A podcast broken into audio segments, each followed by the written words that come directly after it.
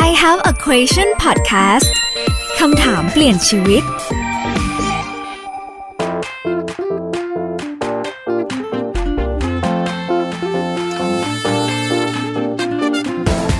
สวัสดีค่ะเฟรนไฟายธัญญชนกมนินตาค่ะ ต้อนรับคุณผู้ฟังเข้าสู่รายการ I Have a Question คำถามเปลี่ยนชีวิตพอดแคสต์ ถ้าคุณอยากเป็นคนที่ประสบความสำเร็จ อยากพัฒนาตัวเอง และอยากทำฝันของตัวเองให้เป็นจริง หรือเปิดเข้ามาฟังพอดแคสต์นี้พอดีนะคะ รับรองว่าเป็นประโยชน์กับทุกคนอย่างแน่นอนค่ะ อย่าเก็บไว้คนเดียวนะคะ ฝากกดไลค์ กดแชร์ แล้วก็แบ่งปันให้กับเพื่อนๆของเราได้ฟังกันด้วยนะคะสำหรับ EP 4ในวันนี้ค่ะ แขกรับเชิญของเราไม่ธรรมดาปังสุดนะคะ โดยเฉพาะในโลกออนไลน์ค่ะ เขาเป็น beauty influencer ที่สามารถสร้างตัวตน และสร้างตัวจากการทำออนไลน์ มีผู้ติดตามใน Facebook 1ล้าน6แสนคนใน YouTube 1ล้าน5แสนคน และใน Instagram ค่ะ มี follower เฉียดล้านคนนะคะ เพราะฉะนั้นขอต้อนรับพี่นัทนิสามณีค่ะ สวัสดีค่ะ สวัสดีทุกคนที่ฟังพอดแคสต์นี้อยู่ด้วยนะคะ ค่ะ พี่นัทอยากให้พี่นัทแบบทักทายแบบพี่นัทสะบัดแปรงแล้วหมวอะไรเงี้ยตามมีม ได้ได้ได้อ่ะ มานันนิสาหรือว่านัทสะบัดแปรม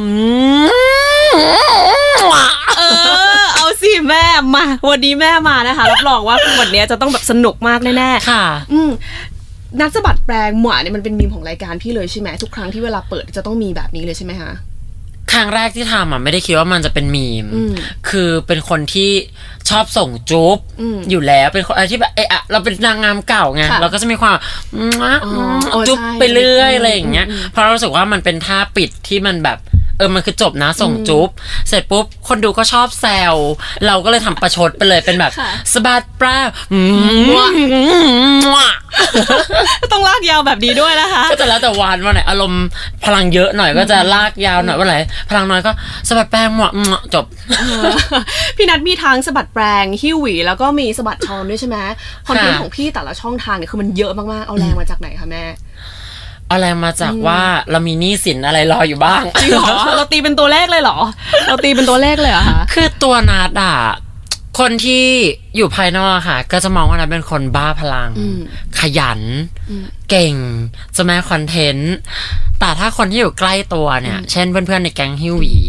ก็จะมองว่าเป็นอีบ้าเป็นโรคจิต เพราะว่านัดเป็นคนที่เป็นเวิร์กอะโฮลิก เป็นโรคอะ ชอบทำงานตลอดเวลาอะไรอย่างนี้ใช่ปะ ตอนแรกนะไม่รู้ตัวว่ามันเป็นโรคไม่สบายนะ อืม คือนัทอะภูมิใจในความขยันของตัวเองมากว่าแบบฉันทำงานฉันทำงานเยอะเจ็ดวันฉันคือคนขยันฉันคือคนเก่งอะไรเงี้ย จนวันหนึ่งอะจนวันหนึ่งนะรู้สึกว่า อืม ที่ที่มันมีวันหยุดหรือ ค่ะ แบบนั้นไม่ได้ทำงานอะคนปกติต้องดีใจที่ได้หยุด อืม อาวันนี้ได้พักผ่อน อืม วันนี้ได้อยู่กับตัวเอง แต่พอเป็นนัดเป็นวันพอเป็นวันหยุดนัดปุ๊บ ค่ะ อ่าเอ๊ะนี่ฉันทำอะไรอยู่ อืม ฉันนั่งเฉยๆเหรอเนี่ย อืม เอ๊ะทำไมฉันเล่นไอจีไปเรื่อย มันรู้สึกยังไงไม่มี ๆทำไมฉันไม่มีงานลง อืมอืมอืม เอ๊ะ วันนี้ช่างผมไม่มา ช่างหน้าไม่มาตากล้องทำไมไม่มา เราเริ่มเครียดกับตัวเอง กลายเป็นแบบเรารู้สึกว่าตัวเองอะไม่มีค่า วันไหนที่นันไม่ทำงานนันก็จะรู้สึกว่าแบบ ฉันไม่ได้มีจุดยืน ฉันไม่ได้รับการยอมรับ เนาะมันก็เลยเป็นแรงผลักดันทำให้นัททำงานทุกวัน อันนี้ก็เป็นทั้งข้อดีข้อเสียละกัน ข้อดีก็คือเราเป็นคนขยันมากทำงานหนักมากอะไรอย่างเงี้ยค่ะ ข้อเสียก็คือ จะเรียกว่าไงดี เดี๋ยววันไหนจะป่วยเอานะเอ เอ อ อก็สุขภาพเป็นสิ่งที่สำคัญแต่ทีเนี้ยอันเนี้ยยืนยันได้เลยนะ เพราะว่าเฟรนด์ไฟล์ค่ะ คุณผู้ชมไปดูไปส่องดีกว่าใน IG YouTube ก็จะมีคอนเทนต์อะทุกวัน แล้วมันไม่มีวันไหนแบบว่างจริงๆอะ เออแบบเอาพลังมาจากไหนพลังเยอะมากๆเลยนะคะ ทีนี้ถามนิดนึงพี่ย้อนกลับไปไกลนิดนึงไกลไหมไม่ไกลใช่ไหมเอาตอนเด็ก ได้ ๆเออตอนเด็ก ค่ะ เราเราเป็นยังไงคะเราเป็นคนแบบว่า introvert หรือ extrovert หรือว่าเราเป็นโตมาในแบบไหนบ้าง ถ้าเด็กมากๆเลยนะคะ ช่วงช่วงเป็นแบบประถมอ่ะ อืม นาน่าจะเป็นคนเก็บตัวหน่อย เพราะด้วยความที่เราเป็นเรียกสวยๆ ก็คือ LGBTQ เนาะแต่ถ้าเรียกแบบเข้าใจง่าย ๆนะคะ คือเป็นตุ๊ดเด็กเนี่ย อืมอืมอืม เราก็จะมีความรู้สึกว่าเราต้องเก็บตัวเพื่อความ play safe ค่ะ เพราะถ้าเราแสดงออกมากไปอาจารย์อาจจะไม่ชอบ เพื่อนในห้องเรียนอาจจะแกล้งเราได้ เราก็พยายามที่จะทำตัวแบบเรียบร้อย มันรู้สึกปลอดภัยกว่า แต่พอเราเริ่มโตขึ้น เราอย่างมัธยมเนี่ยมันได้มีโอกาสในการทำกิจกรรม แสดงออกต่างๆอะไรเงี้ย เราเริ่มรู้สึกว่า เฮ้ย เราได้รับ จุดยืนเราได้รับการยอมรับ ตรงนี้มันอาจจะเป็นปมหนึ่งที่ทำที่นาโหยหาการยอมรับมา ตั้งแต่เด็ก อืม เพราะว่าเรารู้สึกว่า เราต้องทำอะไรสักอย่างหนึ่งให้คนน่ะ ยอมรับเราอุ้ยฉันจะร้องไห้พอมานั่งนึกย้อน อันเนี้ย จริงเหรอมันจริงๆสะเทือนอยู่ในนี้ ปม ใช่ไหม ความ พูดอยู่ ขยันความแบบตั้งใจทำงานความแบบอยากเป็นโรลโมเดลอะไรน้องมันน่าจะมาจากปมตอนเด็ก เพราะน้ารู้สึกว่าตัวนัดเองนะ ไม่ใช่จะ LGBT ทุกคน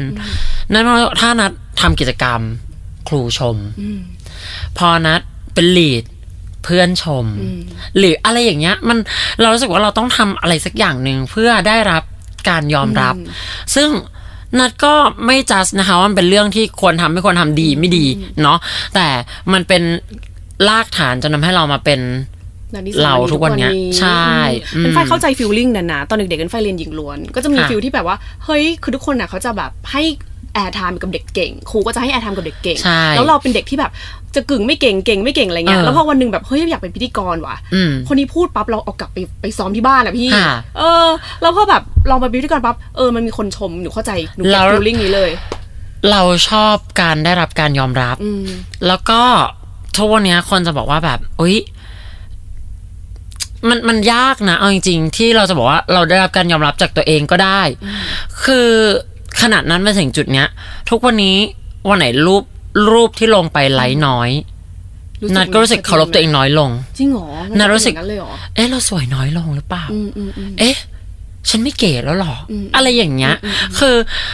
ตัวนั้นเองเนี่ยไปสัมมนาหลาย ๆ ที่ก็จะพยายามบอกว่าเราต้องเคารพตัวเองเราต้องให้การรับการยอมรับตัวเอง แต่มันไม่ใช่เรื่องที่คิดได้แต่จะรู้สึกได้ทันที เข้าใจได้ นัดพยายามฝึกอยู่ว่าไลค์น้อยก็คือไลค์ไม่ได้แปลว่าคนรักเราน้อยลง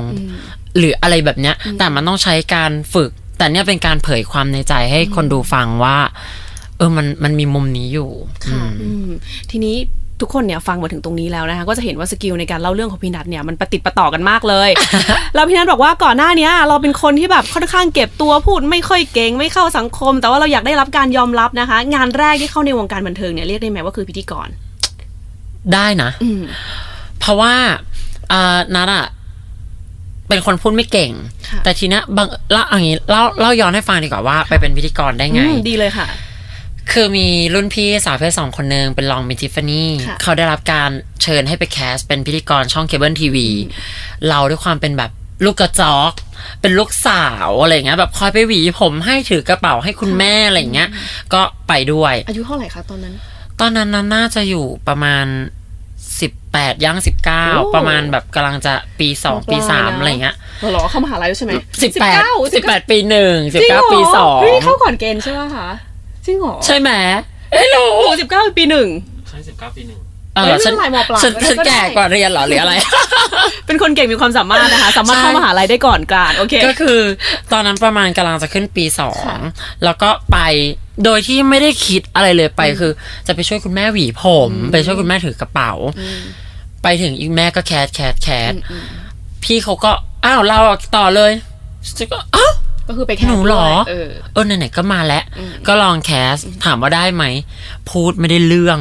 ตาก็ไม่มองกล้องมองทีวี เข้าใจไหมคะว่า เวลาเราไปแคสหน้ากล้องเนี่ย ค่ะ จริง ๆ เขาต้องมองกล้องเนี่ยมองกล้องแบบนี้ ใช่ แต่ว่าตาเราก็จะแบบมองจอดูตัวเองว่าแบบ เอ๊ะอยู่มุมไหน ซึ่งไม่รู้ว่าเป็นบุญเก่าหรือว่า ผู้ใหญ่ตรงนั้นเขาเห็นศักยภาพหรืออะไร ความสวย ใช่ เขาก็เลยบอกว่าเอาเราไว้ด้วย ซึ่งดีใจมาก เพราะเมื่อก่อนนะทำงานพาร์ทไทม์อะค่ะ เราก็จะได้เงินแบบเวลา280 300 เนาะถ้าอยู่ล่วงเวลาก็จะได้โอทีชั่วโมงละ20 บาท อะไรอย่างเงี้ย แต่ว่าเนี่ยเป็นงานที่เราได้ทำหนึ่งชั่วโมง 1,500 บาท มันก้าวกระโดดแบบเยอะมาก ซึ่งมันเหมือนจะโรยไปด้วยกลีบกุหลาบนะ เราก็ได้เริ่มทำพิธีกรทำทำทำประมาณเดือนหนึง ค่ะ เขาไล่ออก อ้าวภายในเดือนหนึงเหรอ ใช่ ทำไมเพราะว่าอะไรอ่ะ เพราะเขาบอกว่า หนูทำไม่ได้เลยอะ่ะแล้วพี่ก็ไม่รู้ว่าจะจ้างหนูไว้ทำไม เพราะว่าหนูอะมีแค่หน้าตาอย่างเดียว แต่ว่าพิธีกรเนี่ย ต้องมีความสามารถด้วย ตัวนัทอะไม่ได้เป็นคนที่คิดได้ขนาดว่าแบบ ฉันจะพัฒนาตัวเอง ฉันจะสู้ กลัวอย่างเดียวกลัวตกงาน อืม กลัวจน เราต้องหาเงินไปเรียนพอนะส่งตัวเองเรียนเนาะ โอ้เก่งมาก ก็เลยบอกว่าหนูขอโอกาสแบบ อืม นั่งดูคนอื่นน่ะ อืม เขาจัดรายการ เพื่อจะได้ซึมซับว่า คนที่เขาทำถูกเนี่ยเขาทำยังไง แล้วเราเรียนรู้อะไรจากตรง คนที่ทำผิดเขาทำยังไง ก็เรียนรู้แบบครูผักหลักจำโอ้คนที่เขาพูดแบบนี้ดูสวยเนาะเราทำบ้างอ๋อคนที่ทำรู้ตลกมากเลยอะโอ้โอ้อย่าไปทำนะ อะไรอย่างเงี้ยคือมันก็เป็นการเรียนรู้ดูดูดูเอา แล้วเราก็ซึมซับไปเรื่อยๆ เพราะว่าเราก็ด้วยความที่นะเมื่อก่อนเราจะเป็นคนพูดไม่เปิดปาก อืม ก็แบบว่าวันนี้นะคะเข้าเสนออะไรายกันอะไรอย่างเงี้ยคือนับว่าคนทั่วไปอ่ะ ที่ไม่ได้รับการฝึกการพูดอ่ะเขาก็ไม่รู้สึกว่าจำเป็นจะต้องปากชัดเจนนึกออกไหม โอ้ยแม่นี่มันก็ over pronunciation มาก แต่พอเรา ปกชัดเจน พอเราอยู่ในทีวีอ่ะ มันก็เลยต้องแบบ อืม ชัดเพราะไม่งั้นคนดูเขาจะไม่รู้ว่าเราอ่ะ ออกเสียงว่าอะไรพูดว่าอะไรมันจะดูสละสลวยกว่า อะไรอย่างเงี้ยก็เรียนรู้เป็นทริคแบบเล็กๆน้อยๆอืม แล้วเรามันช่วยให้เราพัฒนาในระยะเวลาเท่าไหร่ณตอนนั้น ก็ค่อยๆ เป็นค่อยๆ ไปค่ะ เหมือนกับผู้ใหญ่เขาก็เอ็นดูด้วย เขาก็อาจจะเห็นว่าเราน่าจะไปได้ ก็ค่อยๆ ฝึก พอมาเริ่มทำจริง ก็ยังมีอะไรผิดพลาดบ้าง น่าจะเริ่มเรียนรู้จากการเช็คเทปตัวเอง ครั้งแรกๆ ที่นาทำเนี่ย พอรับเงินปุ๊บได้พันห้ากลับบ้านเลย ค่ะ หลังๆ ไม่ใช่ รับเงินเสร็จปุ๊บ ขอกอดูเทปว่า วันนี้เราสบตากล้องทันไหม ตอนที่เขาสวิชเอ่อมุมปากเราเป็นยังไงตอนกล้องไม่จับหน้าเราเราอมยิ้มไว้หรือเปล่า เพราะว่าไม่งั้นมันจะดูเหมือนหน้าบึง้งหรืออะไรอย่างเงี้ย เราเราต้องเรียนรู้เพื่อเพื่อ ไม่ได้เพื่ออยากเป็นคนเก่งนะ เพื่อไม่ตก ไม่ตกงาง านน ใช่ อืม อืมทีนี้ตอนไปทำพิธีกรเราทำนานไหมคะพี่นัททำนานไหม ทำนานนะ จริง ๆ ถ้าอาชีพเนี่ยเป็นอาชีพพลิกชีวิตนัดครั้งแรกเลยนะทำจน โห กี่ปีอะ หลายปีมากจนเรียนเรียนจบอะ จบ สาม โอ้ ปีเกือบสี่ปีนะ สุดยอดมาก เคยคิดว่าจะเป็นอาชีพที่เป็นอาชีพประจำสำหรับนัดเป็นอาชีพที่จะอยู่ไปตลอดสำหรับ ค่ะ นัด อืม เล็กหนึ่งอย่างที่นัดได้เรียนรู้ก็คือ ไม่มีอะไรจริงแท้แน่นอนอันนี้จังทุกขังอนัตตา อนัต อันนี้ คือเรื่องจริง แต่ว่าตอนนั้นที่เรียนรู้ก็ไม่ได้อิงพระพุทธเนาะมันเหมือนกับว่า นัดเริ่มจากได้สัปดาห์ละเทป อืม สักพักเราเก่งขึ้นเป็นสัปดาห์ละสามเทป ช่วงพีคสุดคือวันละสิบเทป วันละสิบเทป เราไต่เต้าตัวเองอะไปเรื่อยๆ พัฒนาสกิล การขาย การทอล์กการพูด การเข้าหาผู้ใหญ่ ทุกอย่างเราต้องเรียนรู้ จนเราได้อยู่ในจุดที่เป็น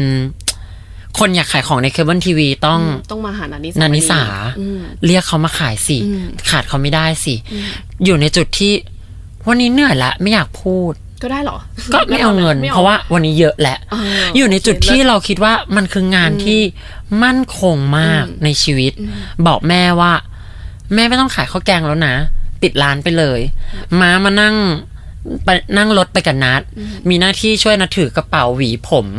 เพราะกลัวแม่เหนื่อย ให้แม่มาอยู่แบบอะไรสวยๆงามๆอยู่ในสตู เชื่อไหมชีวิตเป็นอยู่อย่างเงี้ยเข้าที่มาก แล้วก็ตกงานแบบไม่คาดฝัน มันเกิดอะไรขึ้นคะ เพราะมีสิ่งที่เรียกว่าจอดำ อืม เด็กๆ รุ่นใหม่มากๆ อาจจะไม่ทัน ไม่ทัน ตอนนั้นเขาเรียกว่าเป็นรัฐประหารเนาะเราก็จะไม่ได้พูดว่ามันดีไม่ดียังไง แต่ว่าสิ่งที่กระทบกับงานของนัทก็คือนัททำงานในสื่ออก็มีการปิดสื่อทั้งหมด วันแรก วันวันนั้นดีกว่าใช้คำว่า วันนั้นที่ไปทำงานฉันก็ยังเป็นตัวแม่เนาะเชิดเชิดๆไปนั่งหนึ่งห้องแต่งหน้า คุณแม่ทำผมค่ะวันนี้รอนอะไรก็ว่าไป สักพักหนึ่งจอมันวุบ คือดับไปเลย มันดำ ตอนนั้นเขาจะอยู่ว่าเรียกว่า จอด จอด ำกระเทยก็ยังสัญญาณเป็นอะไรอ่ะ แต่ว่ายังไม่ถึงคิวเราอีกชั่วโมง ก็เลยบอกว่า เออแม่มวนต่อเดี๋ยวเดี๋ยวหนูต้องทอล์กแล้ว ค่ะ อืม ก็ทำทำจนกำลังจะเข้าแล้ว ก็ยังด ำ ก็ยังดำไม่หาย เอาแล้วคนที่ที่สถานีเขาไม่บอกเหรอว่าแบบเร วุ่นวายแล้ว ต้องทำอะไร เพ ต่อ ราะว่าตอนนั้นมันปุบปับมากน้อง พี่ เฟรน นัท ไฟรายทันไหม ตอนนั้นทันอยู่มสอง เออ ซึ่งแบบนี่เราห่างกันกี่ปีวะเนี่ย เออทำไมรู้สึกไกลจริงๆไกลมากเลยหนูทำไมหนูรู้สึกมันอยู่มสองวะตอนนั้น เออ ซึ่งเขามันปรับปรับมาก ค่ะ คือจะมีระดับผู้บริหารเท่านั้นที่เข้าใจเรื่อง ที่รู้ว่าเกิดอะไรขึ้น ขนาดพวกพิธีกรหลักเขาก็จะยังไม่ได้บอก เขาบอกแค่ว่าแบบสัญญาณขัดข้องเดี๋ยวกลับมา เราก็รอจนคิวแรกของนัดผ่านไป เอ้า เงินหายไปแล้ว คืองานนั้นมันขึ้นอยู่กับ แต่ละวัน ท้อ ใช่หม ถึงได้เงิน อืมอืม ไม่เป็นไร เหลืออีกสี่ห้าคิวรออก็นั่งอยู่ในห้องแต่งหน้าเมาส์กับกระเทยคุณแม่ เอ๊ะยังตลกอยู่เลยนะปุ๊บปุ๊บปุ๊บจนมันหัวข้ามอ่ะ จนมันหมดคิวของเราอ่ะ แม่หนูแก้วละกลับบ้านละวันนี้ เออ ก็ยังไม่เครียด พอคิดว่า เออเหนื่อย เพราะบางทีเราพูดทุกวัน เออวันนี้ไม่ได้พูดไม่เป็นไร ะไรอย่างเงี้ยอืม พอมีเงินเก็บในจำนวนหนึ่ง รู้สึกว่าไม่ทำงานวันหนึ่งไม่เป็นไรโปรดิวเซอร์บอกว่าพรุ่งนี้มา เดี๋ยวเจอกันน่าจะหายแล้วแหละ อืมอืมอืม โปรดิวเซอร์ก็โทรวันต่อมาโปรดิวเซอร์โทรมา นัดยังไม่ต้องมานะ สัญญาณยังไม่กลับ เลิศแม่เราไปเที่ยวต่างจังหวัดกันเพราะนัดเราเป็นคนบ้างงานมากเราก็จะทำงานทุกวันทุกวันทุกวัน ค่ะ เออได้หยุด อืมอืม มาลืนก็ละสามวันห้าวันเจ็ดวัน ช่วงแรก ๆ เนี่ยมันยังได้พัก อืมอืมอืม พอมันจะแบบสองอาทิตย์ เอ๊ะ เริ่มเอะละ เริ่มนานละ มันเริ่มแบบ สะกิดใจ เฮ้ยไม่ใช่ละ อืมอืม แล้วเราก็เริ่มรู้ข่าวจากสื่อต่างๆ เนาะว่า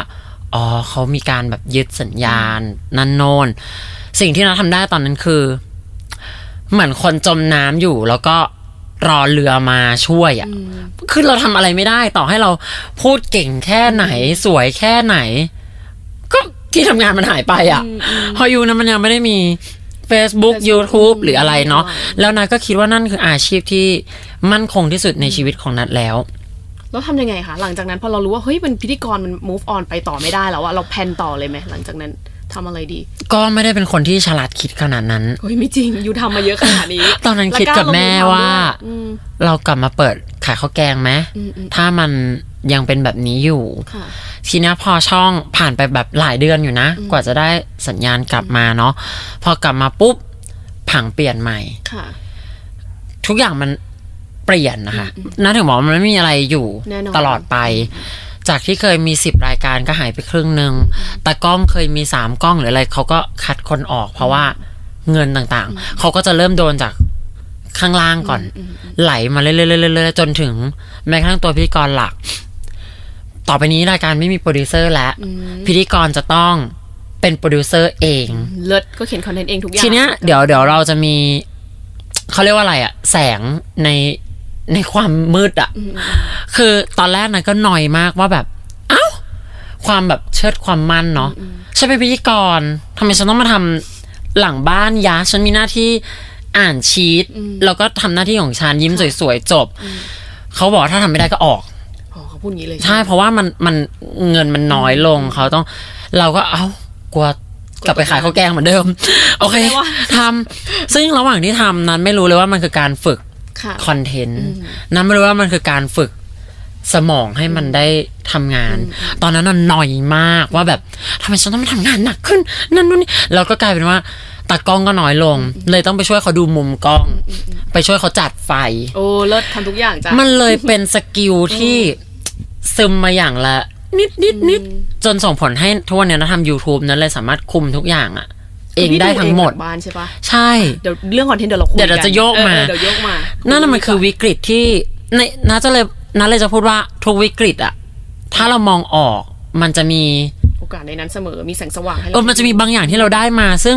ถ้าถามว่าย้อนไปตอนนั้นอะนักก็ไม่รู้หรอกว่ามันจะเป็นประโยชน์กับเรา รู้แค่ว่าโหเหนื่อยชิบหายเลย อะไรอย่างเงี้ยจนเริ่มกระโดดเข้ามาสู่โซเชียลมีเดียโซเชียลออนไลน์ เพราะว่า เริ่มเล่นเคลียร์ตอนแรกไม่ได้เริ่มจากการแบบโอ้ฉันจะหาเงินจาก Facebook นะ มันบอกแล้วว่าฉันไม่ได้เป็นคนฉลาดขนาดนั้น คือเล่นอัดคลิปตลกตลกๆกับเพื่อน คุณแม่ที่ไปแคสด้วยกันนั่นแต่ตอนนู้น ก็ได้เป็นวิทยกรทั้งคู่ อันนี่คือ เนาะ Facebook เนาะ ใช่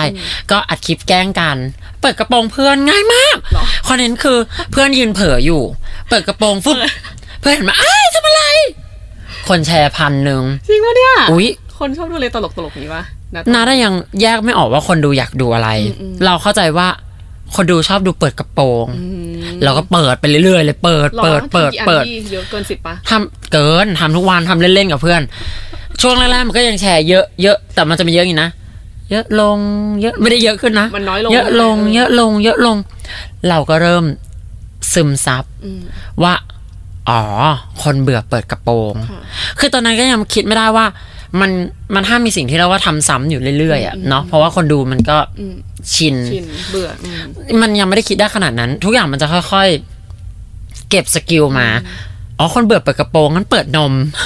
เฮ้ยเราก็สลับอะไรอย่างเงี้ย เก็บนมจริงๆเหรอ ก็เปิดแล้วก็เซ็นเซอร์อะไรอย่างเงี้ยแบบแอบแอบแกล้งการนั่นนู่นสักพักคนก็เบื่ออีก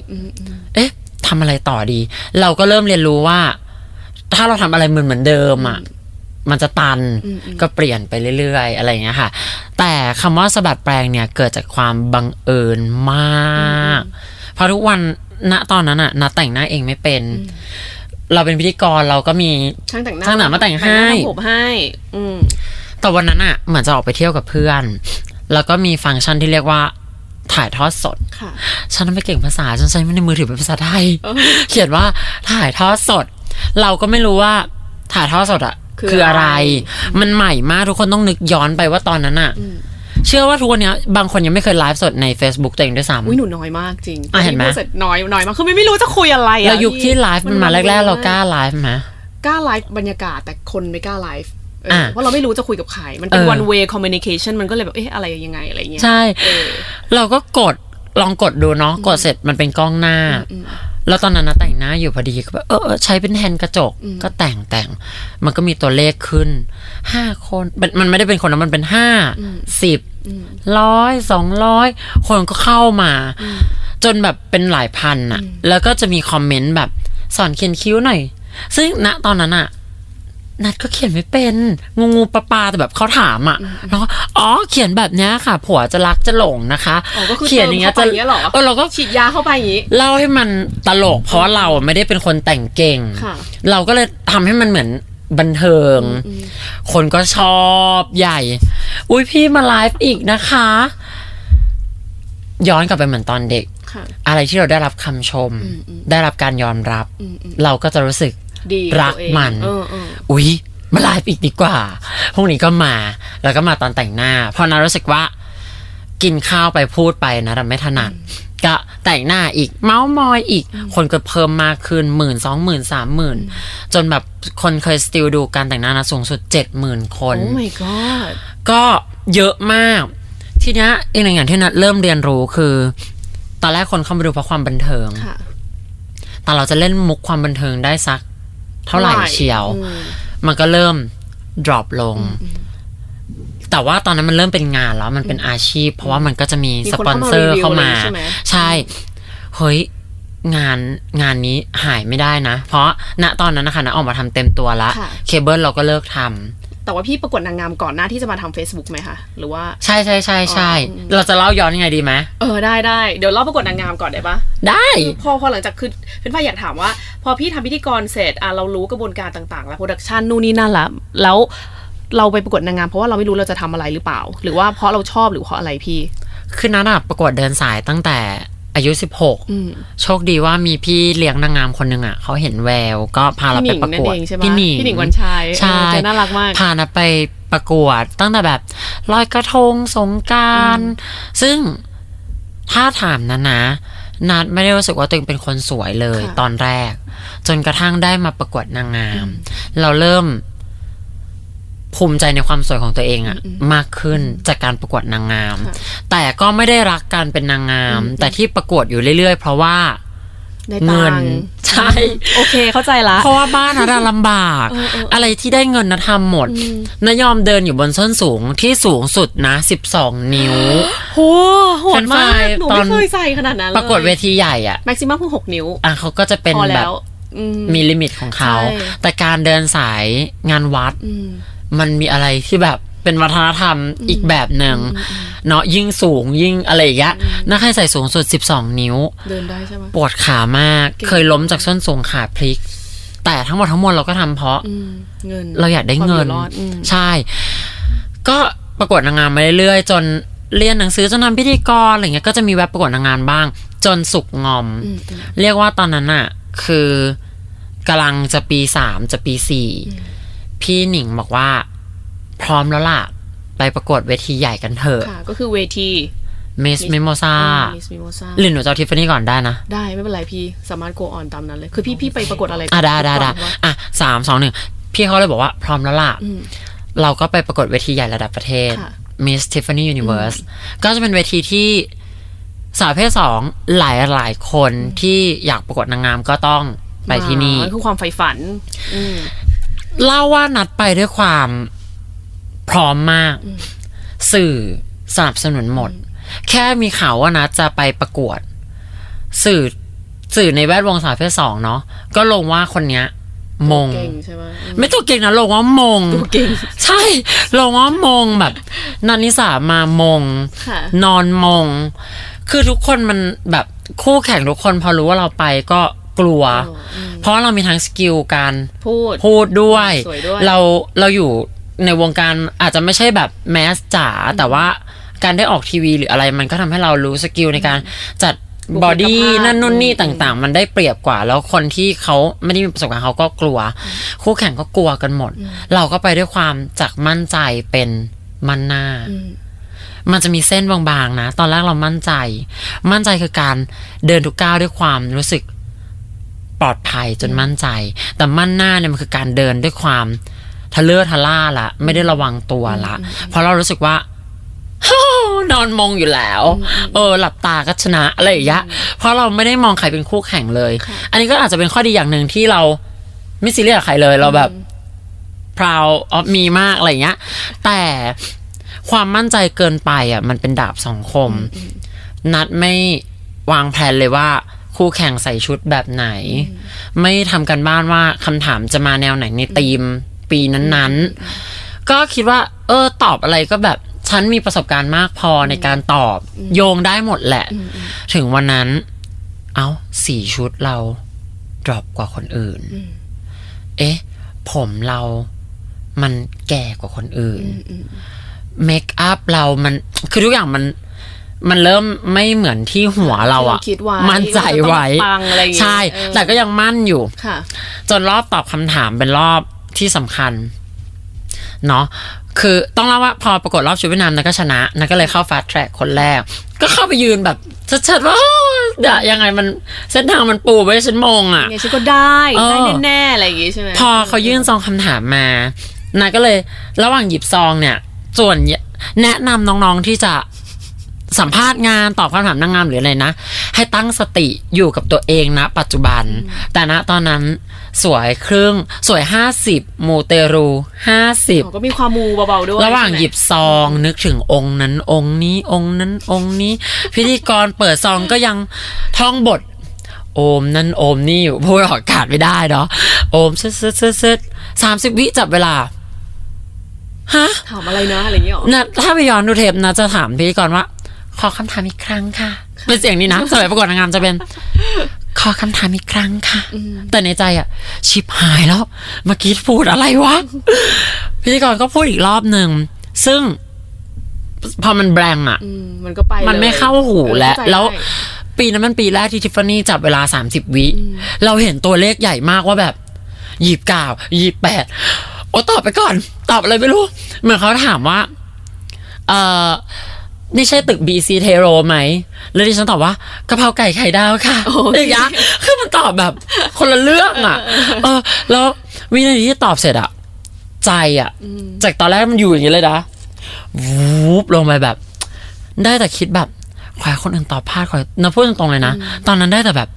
ขอให้คนอื่นตอบพลาดขอให้คนอื่นตอบพลาดท่องอยู่อย่างเงี้ย ตลอดเวลา เพราะว่าเรารู้ว่าคำถามคำตอบของเราอะมันมันแย่มาก อืม ก็ผลลัพธ์ออกมาคือ ไม่ไม่ได้รางวัล ไม่ได้รางวัลอะไร ไม่ เลย ไม่ได้เข้ารอบสามคนสุดท้าย ไม่ได้มงกุฎมิสซิฟานี่ตามที่เราคาดหวังและทีมงานคาดหวัง เอาไว้ ซึ่งก็ก็เป็นบทเรียนนะคะที่แบบ ไม่ให้เราแบบมั่นใจเกินไปอะไรอย่างเงี้ย อืมใช่ไหม มันเหมือนคน พี่นัท ที่ บอกเมื่อกี้ ตกลงมา มันจะมีสองแบบ ท้อไปเลยกับ ฮึด ลุกขึ้นมาใหม่ นัดเป็นแบบ แบบพื้นขึ้นมา เออไม่ จ้ะ จริงเหรอไม่ใช่เหรอคิด นั ว่า ดเป็นแบบ ต่อ ท้อไปเลยนัดท้อไปเลยเกือบแบบสิบเดือน ห้าสิบเดือนเลยเหรอพี่ คือ มันมันเป็นยังไงความรู้สึกนั้น ความนัดเป็นคนหลงตัวเองต้องบอกอย่างนี้ ก่อนหน้าที่จะมาอยู่ตรงเนี้ยณณเวลาที่นัดแก่ขึ้นนัดค่อนข้างกลมกล่อมขึ้นนะ ถ้าเฟรนไฟล์เจอนัดเมื่อ แปดปีที่เราอาจจะเกลียดนัดก็ได้ เพราะนัดเป็นคนมั่นใจในตัวเองมาก มั่นหน้ามากแล้วก็แบบหยิ่งหรืออะไรก็ตาม จริงเหรอวิทูล วันนี้วิมาด้วยนะคะ อะจริงไหม จริงไหมจริงเหรอ นี่อยู่อยู่ด้วยกันมานานแล้วปะ ตั้งแต่มัธยม เคยเจอเรียนเป็นรุ่นน้องที่มหาเป็นรุ่นน้องที่มหาลัย อุ๊ยดี ตอนอยู่มัธยมนายก็ไม่ได้เป็นคนนิสัยดีนะ เป็นคนชอบแบบกันซีนรุ่นน้อง หรออื มนายไม่ได้เป็น เป็นนางร้ายมาอน กว่ากว่านะจะมาเข้าที่เข้าทางเนี่ย บางคนอาจจะโชคดีเกิดมาเป็นคนดีเลย แต่นะอะกว่าจะมารู้เรื่องรู้ราวอะ่ะ ก็คือพลาดมาแล้วผ่านมาแล้ว อย่างตอนตกรอบทิฟฟานี่เนี่ย นัดนัดคิดว่าโลกหมุนรอบตัวเอง เราคิดว่าทุกคนต้องนินทาเรา อุ้ยเขาเขาพอเขามองมาเราคิดแล้วอุ้ยเขาต้องเมาเรื่องที่เราตอบคำถามไม่ได้ พออีกคนมองมา อุ้ยเขาผิดหวังในตัวเรา อีกคนแค่เข้ามาเมนสู้ๆนะ แบบเป็นกำลังใจแล้วแบบ อุ้ยเขาโกหกหรือเปล่าแบบ คือเราคิดว่าโลกอ่ะ หมุนรอบตัวเอง แล้วก็ไม่กินข้าว คือกินแหละแต่น้อยมาก ไม่ออกไปไหนเลย รู้สึกชีวิตจบ เพราะเราเคยคิดว่าการประกวดนางงามคือความฝันอันสูงสุดยิ่งยวดที่สุดในชีวิต แล้วพอเราไม่ได้อ่ะ เออทำอะไรไม่ได้อีกละ ฉันตกรอบ ฉันมีบาดแผล ฉันช้ำ ไม่มีทางจะกลับไปได้อีกแล้ว จะออกทีวีไปเป็นเคเบิลพิธีกรเคเบิลไม่เอาแล้วกลัวคนแบบ มองว่าเราอีกคนตกรอบหรืออะไรอย่างเงี้ย คิดขนาดนี้คิดขนาดนั้นเลยเหรอ ใช่นะถึงบอกนะเป็นคนหลงตัวเอง คนที่หลงตัวเองมากๆแล้วเวลาผิดหวังมันจะยิ่ง อืมดาวลง ห ไป น้าหนักอีก เออเข้าใจได้เลยอะแล้วยังไง จน มันยังไงพี่ขึ้นมา จนมันแบบมันไม่มีค่ำคืนที่มันตลอดไป อืม เข้าใจไหมมันไม่มีฝนตกแบบไม่มีวันหยุด อืมอืม นาน แต่มันจะหยุด อืมอืม กว่าจะหยุดก็สิบเดือน นานนะแม่สิบเดือน ที่ เนี่ย เริ่มแบบ เริ่มแบบ เออออกมาเจอคนอะไรอย่างเงี้ย แล้วก็พี่เลี้ยงบอกว่า ลองอีกครั้งไหม ไปประกวดอีกเวทีหนึ่งชื่อ Miss Mimosa Queen Thailand เป็นเวทีใหญ่ระดับประเทศเหมือนกัน ใจนะ กลัวว่าแบบ จะเฟล จะซ้ำสอง ซึ่งนัทรู้สึกว่าถ้านัดพลาดอีกรอบเนี่ยนะ โอ้โห ไม่รู้เลยว่าจะนานขนาดไหน แล้วก็จะสูญเสียความมั่นใจไปเท่าไหร่ แต่สุดท้ายก็มานั่งวิเคราะห์ว่า ที่นัดพลาดไม่ได้มีซิฟานี่อ่ะ เกิดจากอะไร นัทไม่ทำการบ้านยังไง นัทไม่ฝึกตัวเองยังไง ดูเทปตัวเอง ทนดูนะ ดูไปอายไป ดูจนเลิกอาย เข้าใจไหม เข้าใจ ดูจนมันเลิกเขินน่ะจนรู้ว่าอ๋อตรงนี้เป็นแบบนี้ตรงนี้เป็นแบบนี้หรือใหม่หมด ฝึกการเดินใหม่ เราที่คิดว่าเราเดินดีอยู่แล้ว ต้องดีได้อีก ชุดทำการบ้านเลย เวทีเป็นแบบไหน ไฟจะมายังไง ชุดไหนถึงจะเด่น การประกวดนางงามมันไม่ใช่แค่ว่าคุณสวยแล้วจบ ชุดก็มีผล หน้าผมก็มีผล หรือทุกอย่างอ่ะมันคือ องค์ประกอบ องค์ประกอบรวม เอ่อนัดก็เลยเริ่มใหม่หมด ฝึกตอบคำถามใหม่หมด ตีโจทย์ให้แตกว่าปีนั้นเนี่ยเขาต้องการใคร เขาต้องการอะไร ค่ะ ก็ตอบให้มันตรงโจทย์อย่างเดียว วันที่ไปปรากฏมิสมิโมซามั่นใจเหมือนเดิม แต่เป็นมั่นใจที่ระวังตัว ระมัดระวังมาก ใช่ ขึ้นเออ หายใจลึกๆหนึ่งสองสามค่อยตอบ อะไรอย่างเงี้ย อืม แล้วสุดท้ายผลลัพธ์ก็เป็นอย่างที่เราทุ่มเทไป ค่ะ ก็คือได้รางวัล Miss Mimosa Queen Thailand คนแรกของประเทศไทย สุดยอดเลยนะคะ วันนี้อยู่กับมิสมิมาซาควีนคนแรกของประเทศไทยค่ะ ค่ะ